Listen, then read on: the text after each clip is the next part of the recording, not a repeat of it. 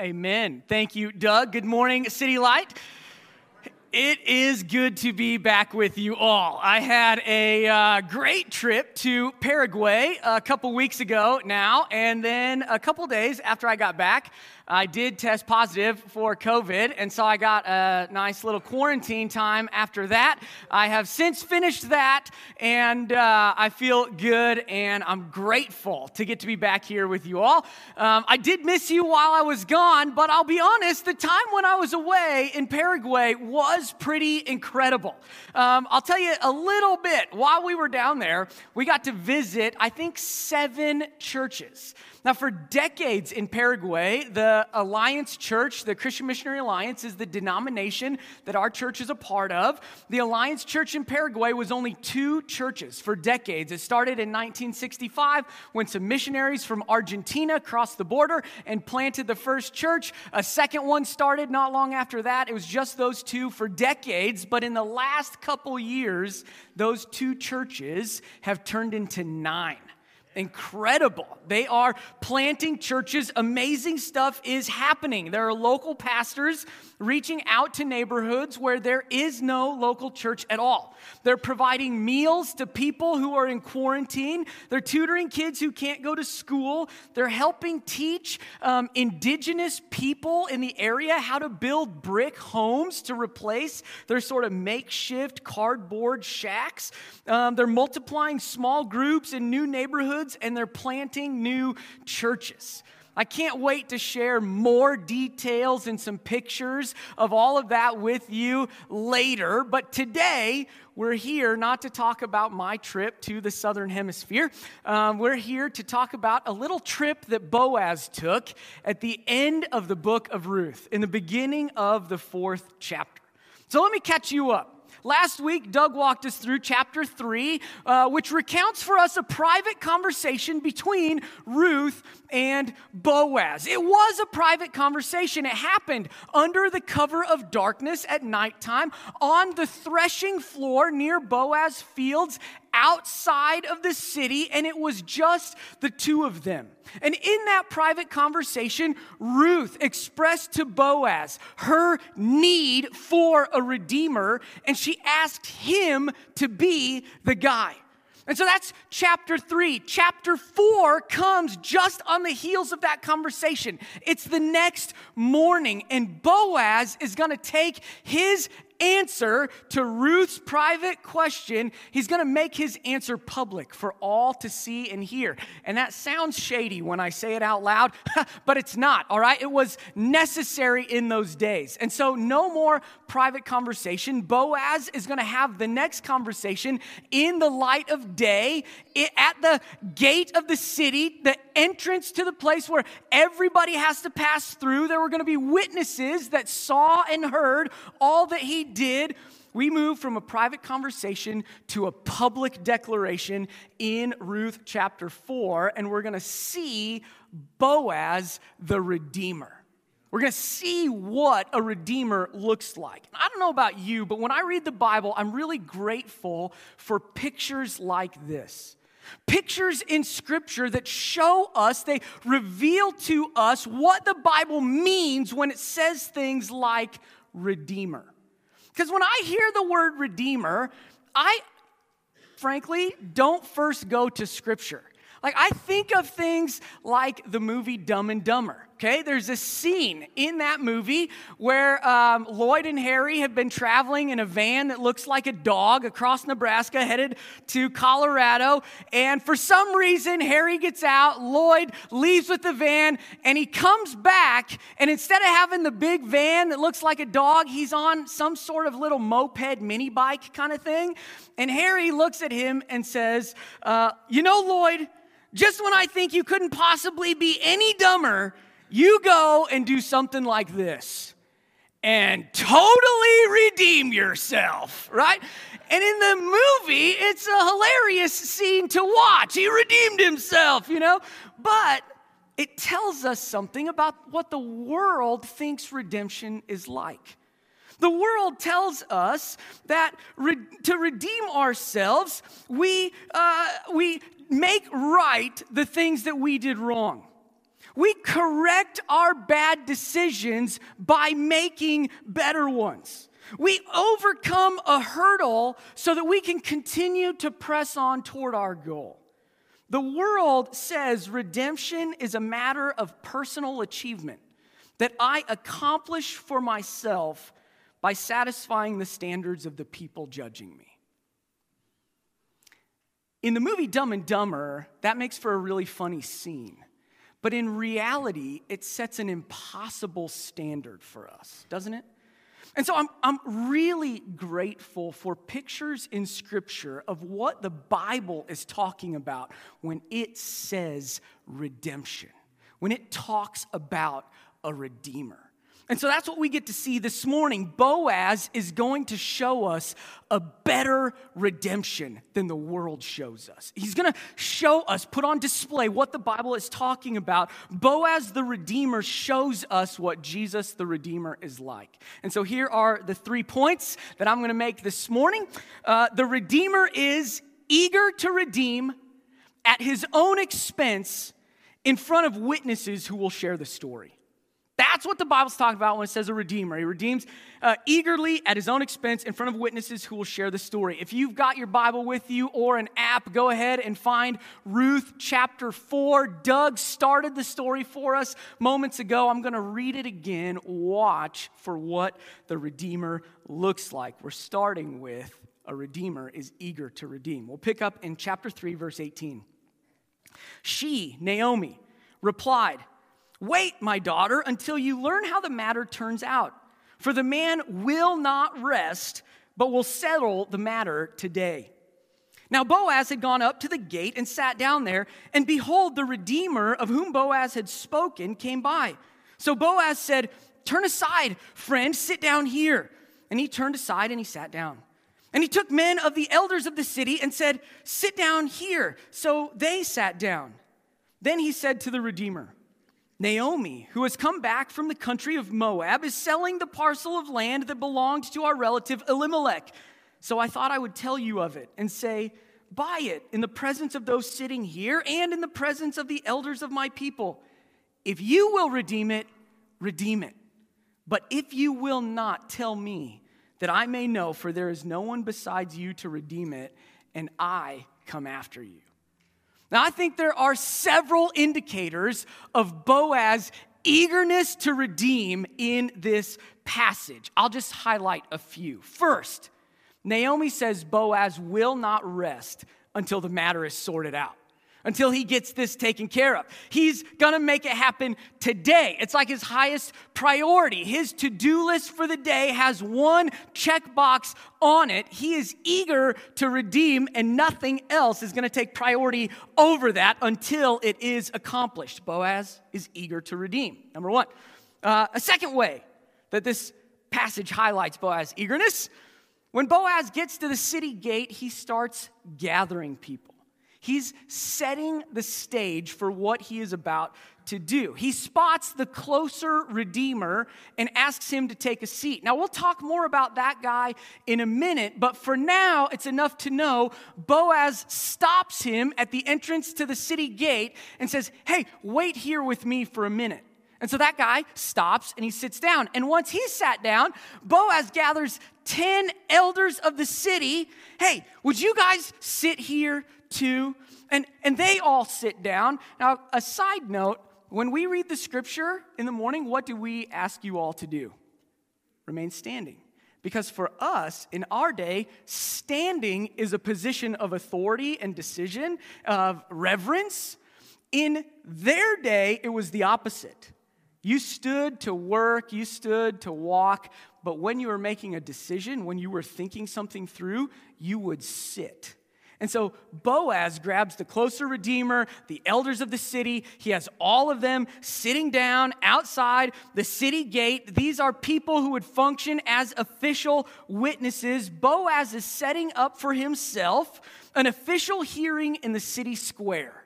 The city gate is the place everyone had to pass through. So there were a lot of people, a lot of witnesses. It's that place where agreements would be made and witnessed. It's the first place that Boaz went. Now he's gathered everyone he needs to make his intentions known and official. He's eager to redeem. Now, this legal setting that he is setting up with the other party and the witnesses and the public square, this matters because in these days, redemption was a legal transaction. Naomi's husband, Elimelech, owned land in Bethlehem before Naomi and Elimelech left for Moab. So their family had property there. And when they left for Moab for 10 years, they, they abandoned that land, but the people who remained in Bethlehem didn't just leave it alone. Someone claimed it and cultivated it. And this is a common practice in those days. In fact, we see the same thing happen in the book of Second Kings. Let me read you a couple verses. The Bible says, So the woman arose and did according to the word of the man of God. She went with her household and sojourned in the land of the Philistines seven years. And at the end of the seven years, when the woman returned from the land of the Philistines, she went to appeal to the king for her house and her land. So, this is the same situation. The woman leaves her land for seven years, not quite the 10 years Naomi was gone, still a long time. And while she was gone, someone else had laid claim to her land and her home. So, when she returned, she had to appeal to the king to get them back. Well, in the days of the judges, when Ruth was written, there was no king. And so the same thing had happened. She had left, abandoned her land. Somebody else had laid claim to it. And then the Redeemer's responsibility was to buy back that land, to provide a son who could inherit it and reestablish the family line in that place. Clearly, redemption was a lot of responsibility. And Boaz was setting the scene so that he could officially take that on. He was eager to redeem. Third way that Boaz shows us his eagerness is he just pushes for a decision, right? Like he tells the closer redeemer, if you will redeem it, redeem it. But if not, let me know. He's pushing for action. Either you do it or I'll do it, but we cannot let these women flounder even another day. He's eager to redeem. Friends, Boaz the Redeemer points us to Jesus the Redeemer. Boaz is eager to redeem, and Jesus was eager to redeem. We are not that unlike Ruth and Naomi. We're separated from the place where we are supposed to be. Let me, let me build that out.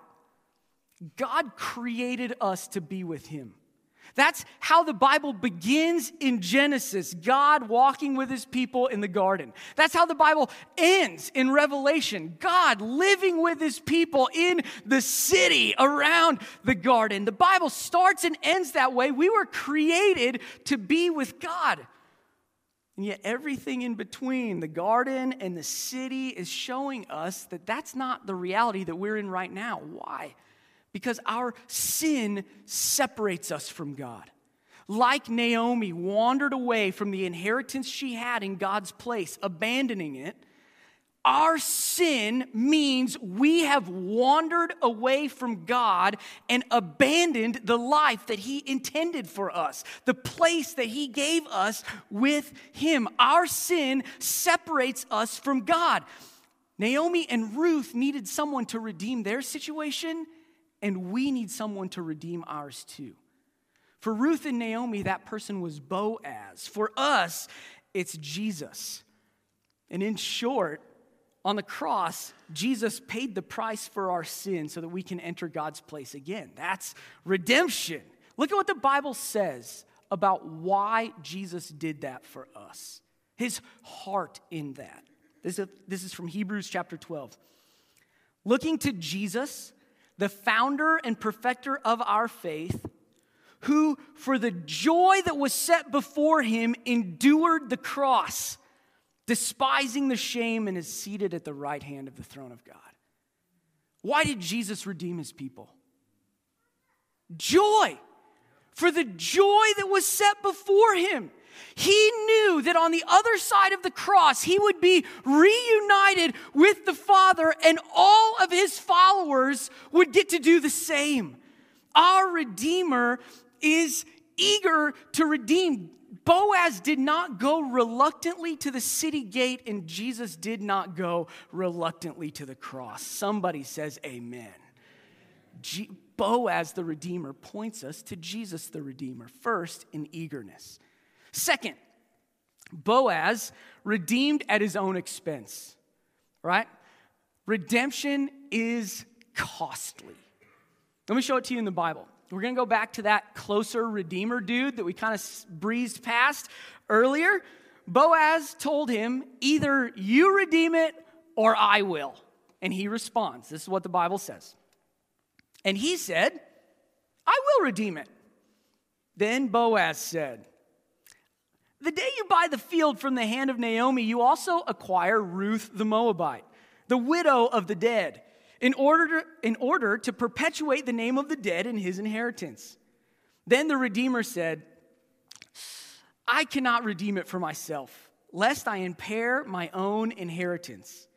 Take my right of redemption for yourself for I cannot redeem it. Now, I don't know about you, but at first it seems odd to me that this is even included in Scripture. It feels like an interruption to the story, doesn't it? Like Ruth and Boaz have formed this connection, and then this guy enters in, a closer redeemer, and he prompts these questions like, oh man, is this no name gonna become the hero that Boaz is supposed to become? Is he gonna interrupt this uh, blossoming connection between Ruth and Boaz? We thought this could be love. Is he gonna unravel everything that we've hoped for so far? Just just because he's closer? What's going to happen here? And just as soon as he enters the story, he exits with the answer, eh, I can't do it, right? It's like anticlimactic. Wouldn't it have been easier just to leave that part out of the story? It may have been easier, but the Bible didn't do that. The Bible doesn't leave it out, and there's a reason for that. I think the reason is tucked away in the way he justifies his decision to pass on redeeming Ruth and Naomi. He says, I, I can't redeem it for myself lest I impair my own inheritance. Somehow, redeeming Ruth and Naomi could impair his own inheritance. I think, friends, this shows us that redemption is costly. The Redeemer would have had to buy back Naomi's land. That's an expense and probably a big one. And then he would have had to pay workers to plant and maintain and harvest the ground. That's another expense. And he would have had to take Ruth and Naomi under his care. That's two mouths to feed and bodies to clothe and people to care for, another expense. And he would have had to provide a son to one day inherit that land. That's another little mouth to feed and body to clothe. And if a girl would have come first, it could have been multiple little mouths to feed and bodies to clothe, more and more expense added on top. And after he had made all of that investment and raised up that son, guess what happens? That son inherits everything. He gives away everything he purchased for that son to inherit and carry on the family line in that place. In other words, the Redeemer makes a huge personal sacrifice on the front end and gives away everything that he'd purchased on the back end for the good of somebody else. A family line that, that really, in the end, isn't even his. It is costly to redeem. And so the closer redeemer is afraid that all that investment might impair his own family's situation, and he passes. Ah, I can't do it. But not Boaz. The Bible tells us how Boaz responds. Again, from Ruth 4. Then Boaz said to the elders and all the people, You are witnesses this day that I have bought from the hand of Naomi all that belonged to Elimelech, and all that belonged to Chilion and to Mahlon. Also, Ruth the Moabite, the widow of Mahlon, I have bought to be my wife, to perpetuate the name of the dead in his inheritance, that the name of the dead may not be cut off from among his brothers and from the gate of his native place. You are witnesses this day quick, just pastoral aside, it says he bought Ruth to be his wife.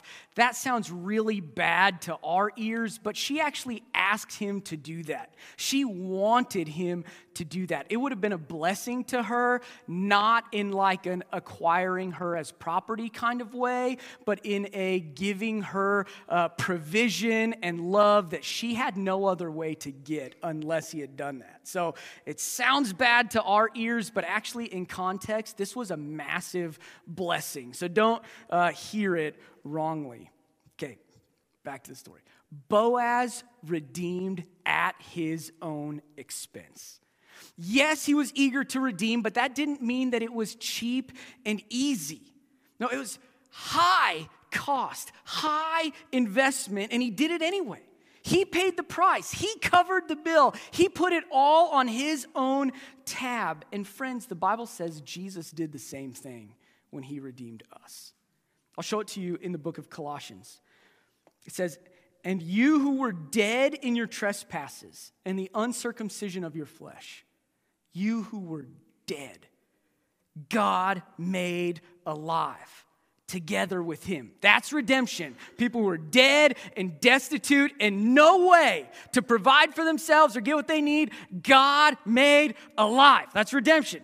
Goes on. Having forgiven us all our trespasses by canceling the record of debt that stood against us with its legal demands, this he set aside, nailing it to the cross. Now that mirrors Boaz's redemption, does it not? Jesus redeems us, literally making dead people alive again. Ruth and Naomi, their lineage was dead. No way to continue the life that it once promised. Boaz redeemed them and gave new life to that lineage. Jesus took us who were dead in our sin and made us alive again. How? The Bible says he forgives us. And that forgiveness, uh, we get particular description of it in Colossians. It's not just a general forgiveness, He forgave our debt. He canceled the record of debt that stood against us. Our sin against God put us in a debt we could not pay. He, uh, he forgives us by canceling the record of debt that stood against us with its legal demands.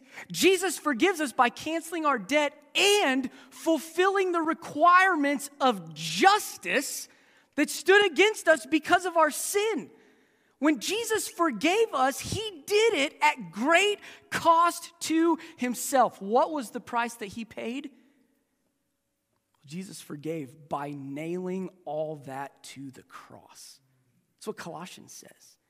Jesus paid with his own life, with his own blood on the cross. Jesus stepped in and paid the death sentence that we should have paid because of our sin.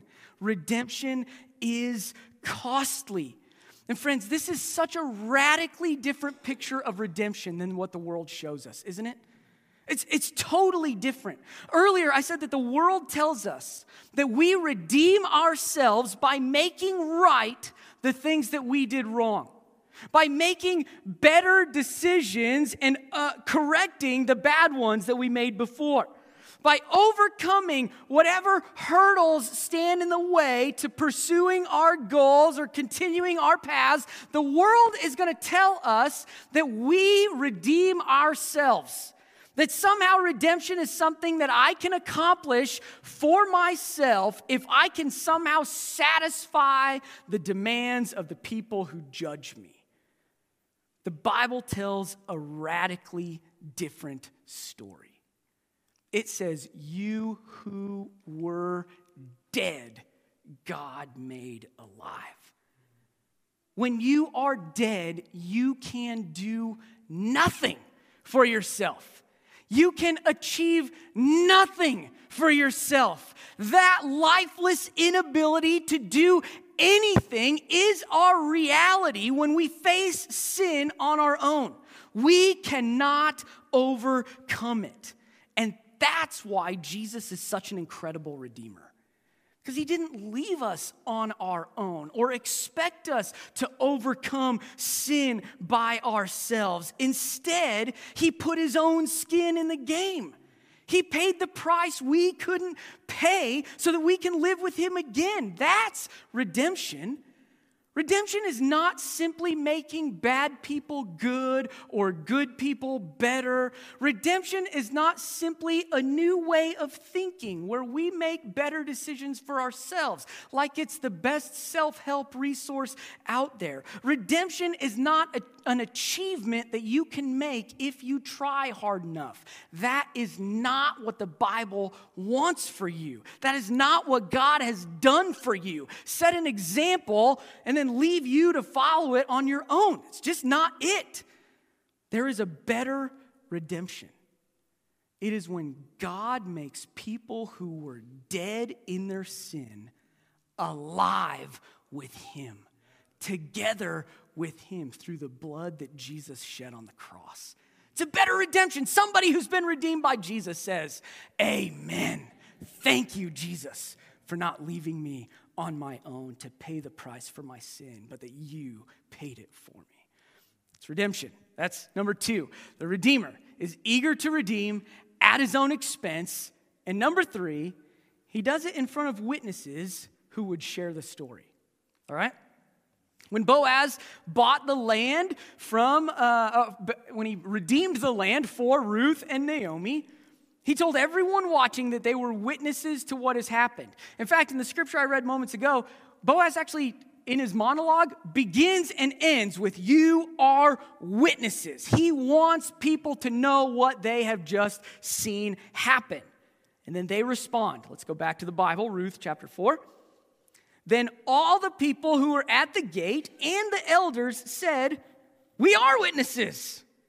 May the Lord make the woman who is coming into your house like Rachel and Leah, who together built up the house of Israel. May you act worthily in Ephrathah and be renowned in Bethlehem, and may your house be like the house of Perez, whom Tamar bore to Judah, because of the offspring that the Lord will give you by this young woman. Friends, imagine the picture. At the city gate to a town in Israel stands an Israelite man who takes for himself a Moabite woman. This woman is from the land of Moab, a wicked enemy nation to God's people. And he, Boaz stands in the city gates with elders and witnesses watching on. And he says, I'm going to redeem this land and I'm going to take her as my wife. And after he's done it, they say, We see what you did. And here's what we hope that that woman becomes among us like Rachel and Leah. Rachel and Leah were the mothers of the 12 tribes of Israel. They stood in high esteem because from them came all of God's people. That's Rachel and Leah. And the elders of this city are looking at a Moabite woman saying, We hope she stands among those women in legacy and esteem. We want her story told like theirs. And then they go on and, and they recount Judah and Tamar and their son Perez. Now, listen, that was another Levirate marriage where a woman who was destitute had a son provided. That whole situation was even weirder than Ruth and Boaz. But listen, in the end, they're saying Perez would not have been around if that marriage hadn't happened. There would have been a line cut off from the people of Israel that continued because Judah and Tamar bore Perez. Obed, uh, uh, sorry, Boaz actually is in the line of Perez. So he wouldn't even been around if that marriage hasn't happened. And so these elders now are saying, hey, we want Ruth to stand in legacy and glory like Rachel and Leah, and we want the lineage that comes from her, the one that would have been cut off but now will continue, we want it to be like Perez, one that keeps going. Friends, these elders are celebrating with joy the decision that had just been made, and they're saying, we want this story to be told with the other great stories of God's people. We are witnesses. That points us to Jesus, the Redeemer, who also gathered witnesses. After Jesus died on the cross and rose from the grave, he appeared to his disciples, to his followers. He walked with them, talked with them, ate with them, appeared with them for 40 days. And after 40 days had passed, he, he rose from the grave. 40 days had passed. All kinds of people, over 500, saw him. The Bible tells us what happened. This is from the book of Acts. Jesus said to them, It is not for you to know times or seasons that the Father has fixed by his own authority, but you will receive power when the Holy Spirit has come upon you, and you will be my what? Witnesses the Redeemer didn't do it in secret, He did it for all to see. You will be my witnesses in Jerusalem and in all Judea and Samaria and to the end of the earth. And when he had said these things, as they were looking on, he was lifted up, and a cloud took him out of their sight. The very last thing Jesus said to his followers before he ascended into heaven is, You are my witnesses. And your witness is to start right here where I'm talking to you and it's to extend to the ends of the earth. Jesus did redemption in the sight of all to see, and then he sent his witnesses to tell the world what they have seen. And friends, they did it. If you know Jesus as your Redeemer, it's because those witnesses told somebody else what they had seen and experienced. And those people believed and they told somebody what they had seen and experienced. And that happened over and over and over again until you heard it and believed. And if you have seen Jesus' power in your life, if you have known his love for you even when you rebelled against him, if you know his spirit that indwells you as a believer, if you have life today in this world and hope for eternity in heaven with God, you have it because a witness passed it down. Amen? That's what Jesus is saying would happen. And friends, it is happening. And we get to be part of the story. And I may be just a little extra fired up about this this morning because I just got to see it in living color in Paraguay. I just went to the ends of the earth, it seemed, from here, and I got to see it happening. And so let me just tell you a couple quick stories. One, I met a pastor named Vicente. Uh, he uh, pastors a church in a poor neighborhood in Asuncion, the capital of Paraguay. Before he started there, the church had become so dilapidated that the students in the, the kids in the neighborhood, when they would walk past the church on their way home, they would cross the street so that they didn't have to walk close to the building because they thought it was haunted. And so the, the church had just, it was at a point where they almost sold the building because it was so run down and dead. Then Vicente comes on the scene and he feels a call to pastor, not just in that building, but in that neighborhood. And so for the first three months that he was a pastor there, he would, with his wife, put his kids to bed, and then he would get up and walk to the church building and pray there until he fell asleep. He, he slept in the church because he, he, he knew, man, this is not what God wants for this place. And so he'd pray over the building. He'd pray for the kids who walked past. He'd pray for the neighbors who didn't even know there was a church in their neighborhood. And he would fall asleep praying, oftentimes in tears, begging God to move, make a change. And three months in, he felt like God said, I'm going to do it but you're going to have to go out. And so he starts going and talking to the neighbors instead of praying in the church building. He's going out and talking to neighbors, and his wife has this idea I'm going to start an after school tutor program in the building. And it started with just their daughter, one kid. And by the end of the term, there were 40 kids meeting for tutoring in that building. Literally, the very same kids who thought it was haunted and wouldn't walk on the same side of the street that the building was on are now entering that building so that they can get tutored on their schoolwork and learn about Jesus too. And the teachers in the school said there'd been such a, a massive change in those students, they wondered if they could send more kids there. And so while the wife is doing that, he's out talking to neighbors, and they're saying, We didn't even know there was a church here. And they helped renovate to the building. Oh, it was the other building, actually, um, the blue one. They helped renovate this so it doesn't look nearly as scary as it did when he started. This small church is witnessing to kids and neighbors, and, and the community is changing because of it. There are witnesses to what Jesus has done, praying for their neighborhood that they might know Jesus too. Okay, one more. There's another church down there, um, the other picture, uh, that's been around for decades. This one's been there for a while. They gather on Sundays and scatter throughout the week in life groups. Sounds like a rhythm that we would know. Um, there's one particular life group that doesn't meet in the neighborhood where the church is, they meet in a neighborhood across town.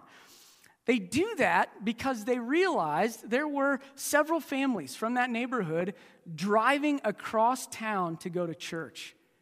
And as they started talking, they said, There's no church at all in our neighborhood. Not any, zero. For any of our neighbors to hear about Jesus, they have to drive out of the neighborhood. And their hearts were broken. And so they thought, well, let's start a life group in our neighborhood and maybe that'll become a church plant. And so that's what they're doing. They started a life group there. Now they're praying for a building. They're inviting their neighbors to life group. It's been growing. They're about ready to multiply, and they're praying that a church planter would come help them start a church in that part of the city. They're being witnesses in their neighborhood where there was no witness to what Jesus has done. See, like what Jesus said would happen is happening. His followers, who are witnesses to his redeeming power, are sharing that good news all over the world, and we get to be part of that action. And so I'll just close with this. Friends, as we read Ruth chapter 4, we see Boaz the Redeemer. He's eager to redeem Ruth and Naomi. He's willing to do it at his own expense in front of people who will share the story. Man, as we read this, can we not leave it on the pages in the front end of our Bibles? But instead, will we let it inspire us? Let it point us to Jesus, our Redeemer, and our role in his story. Let it remind you that Jesus did not go reluctantly to the cross, but he did it eagerly for the joy that was set before him, for the joy of his followers living with him again. Jesus, who did not expect us to redeem ourselves by our own achievement, but did it at his own cost when he shed his blood on the cross. And he did it all before witnesses who have shared the truth with us so that we can share the truth with others. Friends, if you know Jesus as your Redeemer, keep telling the world what you've witnessed so that all will hear. Amen? All right, will you pray with me?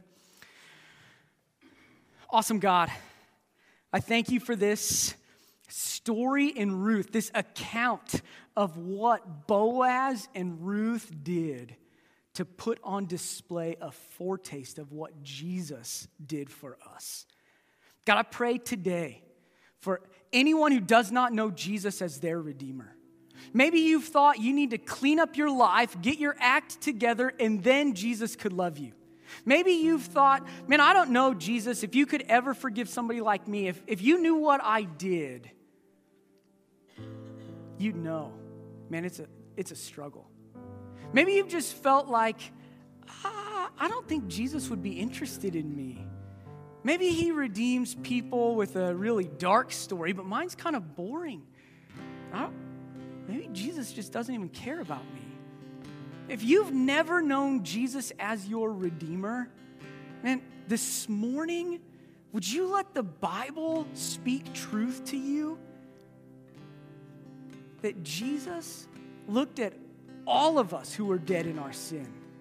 Whether you were in the deepest depths of the darkness of the world, or you just had kind of the, a, a basic run of the mill life without any incredible rebellion, just life without Jesus. He took all of us who were dead in our sin and died on the cross so that we might be alive together with Him. He canceled the record of debt, no matter what your record was. If you've never known Jesus as your Redeemer, today, would you turn to Him? Admit you're a sinner. Jesus, I have sinned against you. I've wandered away, abandoned what you intended for me, life together with you. When you admit that, then you can believe in Jesus, that He is the Redeemer, that He did die on the cross, that His blood was shed in your place to satisfy the record of debt that stood against you with its legal demands. And then commit to follow Him. If you can do that, Jesus is your Redeemer now and forever. Friends, if you know Jesus like that, you've already walked with Him, then maybe today be inspired again that you are a witness to the greatest story this world has ever known, the greatest redemption that we could ever experience. Friend, let it inspire you to tell the story. We are not witnesses meant to keep our mouths closed. We are witnesses meant to share. So let's share with the world that desperately needs to hear Jesus. Would you send us out? You bring in a harvest of believers, a harvest of the redeemed? Because people like us share your story. Jesus, for your glory and our good, we pray it all in your name.